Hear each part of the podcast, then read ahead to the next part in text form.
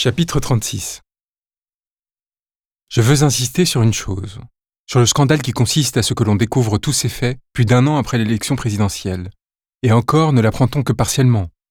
Nous nous trouvons à devoir remettre par nous-mêmes tout cela en récit, à débusquer les mensonges et les fallaces, à enquêter auprès de monde et de journalistes qui n'ont cessé de mentir, contraster tout cela grâce à notre expérience personnelle. Et pourquoi se retrouve-t-on à devoir le faire? Nous ne serions pas étonnés que le fait qu'un des journalistes ayant commis l'enquête la plus explosive sur la Macronie, Mimi, ne contenant, rappelons-le, que quelques pages sur ce dernier, soit publié par une entreprise de Lagardère et par ailleurs employé de Bernard Arnault, ait pu l'empêcher de révéler un élément par ailleurs connu. Nous le savons, en de tels systèmes, mettre son indépendance au-dessus de tout enjeu de carrière est impossible. L'édition comme la presse sont des aventures collectives où l'on ne peut que se trouver immédiatement écrasé. C'est d'ailleurs ce que l'on nous opposerait au monde lorsqu'on s'indignerait de l'acceptation d'une censure venue de la direction. Les quelques rares structures indépendantes qui survivent doivent vivre dans une intense précarité, et le font avec un courage délirant, qui ne suffit pas à combler les tares que le système dans son ensemble ne cesse de produire.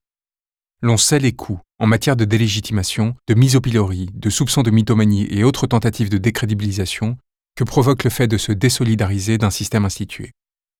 L'ordre cherchant par tous les moyens à se reproduire et s'imposer, tous les moyens sont bons pour disqualifier avant de se trouver soi-même exposé. Les plus dangereux ne sont pas en haut, ils se trouvent à l'horizontale, auprès de ceux qui, se désolidarisant pour dire la vérité, menacent de les désigner. Là, il est peut-être temps d'inciter tout le monde à trembler. Ce qui vient va nous achever.